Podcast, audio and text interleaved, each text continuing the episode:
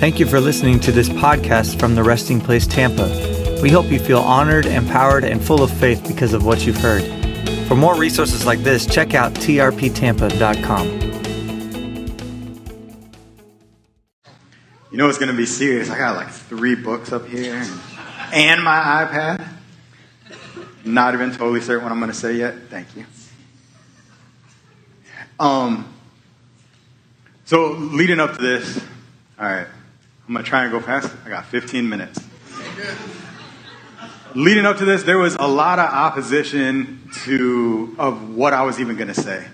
I put a lot of pressure on myself from just speaking last time, obviously speaking in a church like this, where everybody's extremely hungry.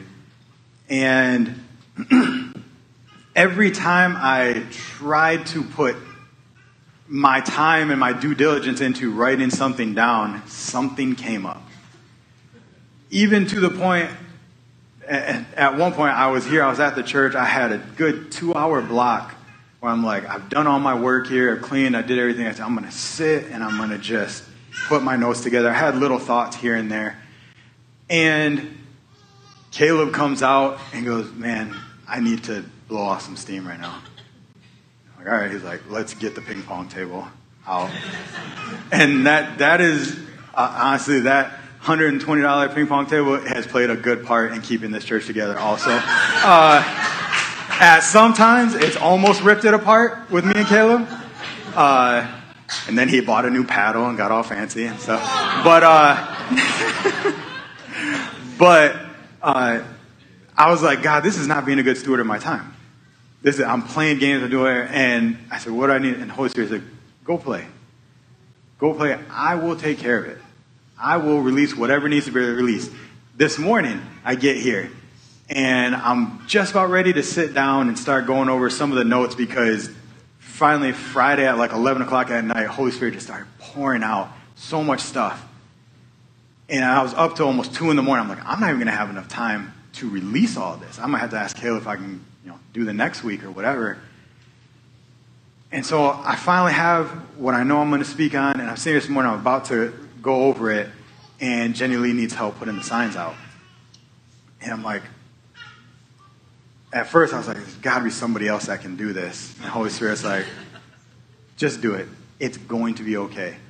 I'm still doubting. I'm still in my head of like, no, I'm not taking care of what God's given me. I'm not stewarding this time and this word well. And then even up until right now, and Caleb, he said, all right, well, just make sure we're done at this time. You got 20 minutes. Okay, well, now you got 15 minutes. I'll give you 5 extra minutes. So I'm like, there's no possible way I'm going to get all this stuff done in 14 minutes. So the amazing part is when you trust the Holy Spirit, you guys are going to hear exactly what you need to hear today. I'm going to give you all that you need to know. And it might be different from what's in the second gathering. I don't know, but right now you're going to get a very condensed version, but it is going to be exactly what you all need to hear. And so, Amanda, I don't know where I'm going to go in the notes and all that, so when I knew it was Amanda back there on the AV, I was like, it's going to be all right. I don't even put the right screens in the right places, and I just throw it in there and tell her, all right, it's in the computer somewhere. That's the extent of my computer knowledge. What I want to talk about real briefly is, so I have met somebody very recently that has just so drastically, it sounds so cliche, just changed the course of my life. Through her obedience to God. And Vicki, stand up. I want everybody to know here, Vicki Picarelli, everybody, she is such an amazing, amazing woman. She gave God her yes, and I don't even know the whole story. It was a very new relationship, and the very beginning of it, we couldn't talk to each other for 48 hours. I went on the silent retreat that Vicki has started and now is coming, partnering with TRP. And when I went, Caleb had gone on a silent retreat not too long ago and told me how amazing, how refreshing. I felt very much in the same place that he was. I could see it on his face. I could see the unrest. Definitely, it didn't seem that he was operating from a place of rest. And it's kind of hard to be at the resting place if you're not operating out of a place of rest. And I was there. Even in my counseling, I told him, I said, dude, I'm just ready to slap some people. Like, I am not feeling extremely pastoral. I told him, I said, my pastoral cup is empty right now. And that is a scary place for me to be, because that is not who I am. And so he said, he's like, I think this retreat is coming at the right time. And so when I went on the retreat, God just put this pain in my gut. One from my family. That was a huge part of God was just showing me, not that we have a bad family unit, you know, my girls, everything is good, but he just showed me how much more it can be, how much more I can balance my life out. And well, one of the things I really asked him, I said, how do I grow in desire? How do I grow in desire? How do I get closer to something that's already inside of me? I can't do anything to get closer to him. But I still, just to be honest, I still had these feelings that I'm like, at times that I'm just like this baby Christian, and I see the relationship that others have with him, and I'm like, God, I want that. I want that so bad. And I read and I do these things, to preach on Wednesdays and on Sundays, but I want this desire. I don't just want knowledge. Like, and that's what I kept, and I wrote down in my journal, I said, how do I grow in desire? And I just left it at that. And I didn't know what to expect fully at this retreat. We were going to be quiet. They take your phone. You have complete disconnect from the outside world in a beautiful retreat center. And I have a terrible sense of direction. And we walked to the meeting place, where it's the last place where we're going to talk. And our house was a little bit removed outside of the camp. And I was like, crap, I am not going to know how to get back here. And I can't ask anybody. And so we go and, we go into worship, and they took my phone, they passed the thing around, and I just, even though I knew I was giving my phone up, I didn't know it was that fast. Like, I was like, I kind of wanted to have like a last conversation or a Facebook like or something that I could, okay, we're good. But it just, I let it go. And so we do that, and then I had so many questions, but I was scared to ask some of them, because they seemed like, I was like, where do we eat? I don't know anything. And she's like, and Vicki prayed us into silence. And I'm like, oh, crap. And so I sat for a minute, and I'm like, I'm just going to watch where everybody goes. But there was two separate houses, and nobody was walking towards our house. I knew the general direction. So I go, and I start walking, and I get to this roundabout, and it's just trees. And I'm like, I know it was somewhere here, but I don't see any path. And then I look through with kind of thick trees, and I can see my house on the other side, past this field. I'm like, I'm not real big on just all the stuff Florida has in the trees here, in the woods. And I'm like, man, I need to get back to my house. So I said, all right, God, I'm going to go, and I'm not going to scream if something comes out, because it's a silent retreat, or whatever. And so I step through the trees, and once I get to the other side, this beautiful open field, and I see my house. I was like, thank God, nothing got me. I made it through the trees, and I look over, and about 20 feet to my right, but it curves in this way, is the opening to where the path to actually get in. So I was like, all right, whatever. And I start walking, and then I hear the trees rustling a little bit, and I look back, and I see Tracy doing the same exact thing that I did. And I can't say anything because silent retreat. And so I'm just kind of watching her. I'm like, oh, that sucks. I just did that. But now we know. So that was the beginning of my silent retreat. And I'm going to read you guys something. Holy Spirit, just take over. This is my journal. We're just going to go. Day 3. Took what is probably my last trek through the woods this morning. While walking the open trail, I see a rougher, less traveled terrain. I already know where it goes because I already walked it yesterday. While on what is a familiar trail to me, I notice myself scanning left to right, up and down like a sniper, looking for any danger that may be around. I hope this is okay, Vicki. You're about to find out. I have my gun in a zipped pocket in my backpack and a knife in another.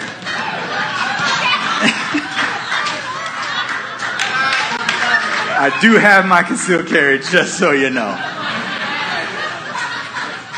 I think to myself, maybe I should get these out in case anything goes down.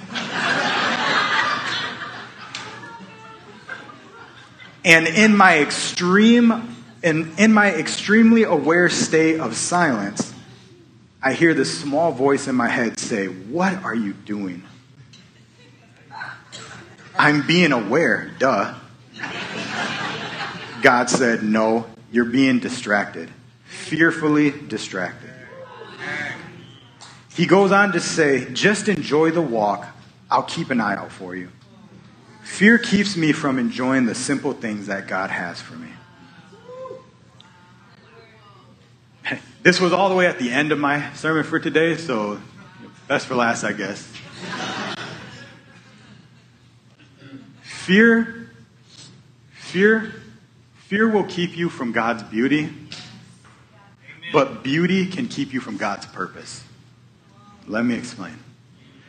I was being fearfully distracted from I was in the woods. It was a trail that I already knew. I knew what it had for me. I knew there was nothing there. This is a youth camp. Like, it was gorgeous out there, and I am walking with my gun and my knife, and just in case anything comes out at me. And fear was distracting me from the beauty and from the voice of God, just the things he wanted to start saying to me. That's fear. Being fearfully distracted will keep you from God's beauty while you're here. Fear is a lie. It is false. Do not give in to that, because you will miss so many beautiful opportunities in your life. You will miss so many beautiful things in your life by being fearfully distracted. Now, there is also the other side of this, of being beautifully distracted. And this is where I find a lot of people in the church are beautifully distracted by ministry, by the hope of doing what I see that person over there doing, or doing what's going to make me feel good right now. Or, you know, some people, they feel called to a specific place or a specific ministry, but they're like, I could be used by this, I could be used by that. I'll give you an example. Me and Gigi, before all of this started with the resting place, me and Gigi have been living by faith, walked away from our jobs for about 5 years now, and in a time where it wasn't okay, well, we have money doing this, so now let's do this. No. It was, God told me, you create the space and I'll fill it. And that is what I have had to go on. Even now, for almost 6 years now, I have created the space. I cannot feel all four walls around me financially, but God has filled it every single time. I don't just eat ramen noodles every night. I love ramen. Only the blue one, only the oriental one. But we eat good. But in that time, God, an opportunity arose to have everything I thought I wanted. And I think I've told this story here before, but for those of you who haven't heard it, me and Gigi, we got offered, there was a ministry in Fort Lauderdale that Gigi would go down to ministry. She's actually going there, in a couple weeks. She still has a great relationship with them, and she would go for a weekends at a time. It's a 4-hour trip, and she would minister. And every time we were there, you guys got to move here. You got it. What would it take to get you here? And that's something that honestly me and Gigi have heard many times. When we go places, people get excited, and honestly, what's so scary about that question is because I think it's like, do you like what I just did for you right now, or are you actually hearing the voice of God? And saying that this is where you're supposed to be. Are you being beautifully distracted by what I did today? and attempting to possibly stop me from my purpose and the purpose of who is actually supposed to be here leading your ministry with you. Because, yeah, Gigi could set up in a cardboard box, and that worship is going to be banging. It is going to be amazing. Anywhere. It doesn't stop just because it's not here. It's beautiful everywhere. She's beautiful everywhere. But we were waiting on our purpose. I never let. We have turned down so many good opportunities, beautiful opportunities, financially benefiting opportunities, because the beauty didn't match the purpose. And so I was ready. I told Gigi, I sent her that last weekend. I was just ready to be in full-time ministry, to be honest. I wanted to get out of my job. I worked in an oven. It was a hot, sweaty place, lifting heavy stuff all day long, driving hour there, hour back. I was like, God, I know this is what I'm meant for. Gigi went. I said, you know what? As much as I love Tampa, as much as I love all this stuff, I shot high. If they offer you this number, we will move. I'm going to take that as a sign from God. She goes, she calls me back that night, and she said, I said, did you talk with her? She said, I didn't even get a chance to. She showed up, and they said, if you and Jimmy move here, I will pay you this much. And it was the exact number that I gave her. And I was like, we made it. I'm moving to Fort Lauderdale. And that night, I went to bed. I already had given my 2 weeks' notice in my mind. I was ready. I had it all planned out. Like, I am done. I'm going to pack up myself. I'm going to move to Fort Lauderdale. And I went to bed. God said, you're giving your 2 weeks' notice, but you're not moving to Fort Lauderdale. You have too much equity in Tampa to pull out now. That beauty did not match up with your purpose. And so I gave my 2 weeks' notice, and we stayed right here. And I am in my purpose, my beautiful purpose right now. Don't be distracted by beauty. Fear will distract you from the beauty of God. But beauty can distract you from the purpose of God. Make sure, no matter how it looks, take it back to God.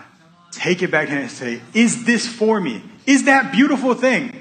They have a beautiful ministry over there. They're doing great and phenomenal things. That was not for me. Just because somebody else is doing something great, just because something else looks great, doesn't mean it's for you. Doesn't mean it's for this time. Do not be beautifully distracted by the shiny things. Just be driven on what God's purpose for your life is. Period. I love you guys. I went 1 minute over. I feel like I got out what I needed to say.